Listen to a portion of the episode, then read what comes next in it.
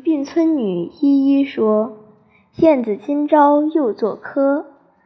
据说燕子是多情的，每年春风还勃勃的时候，它们就从老远的地方回来，回到旧日曾住过的雕梁藻井，檐下廊边，细语商量不定。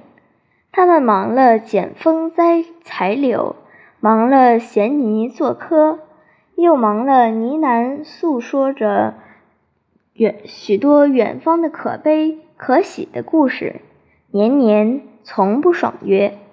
人对人说：“明年燕子再来的时候，我就回来了。”不论是挥鞭还是解舟，终归都是去了。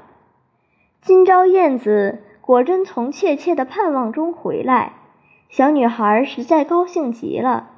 放在人的身边，一一地说：“看，燕燕又造科了。多情的燕子，无知的小女孩，可知道你们正伤人家心嘞？”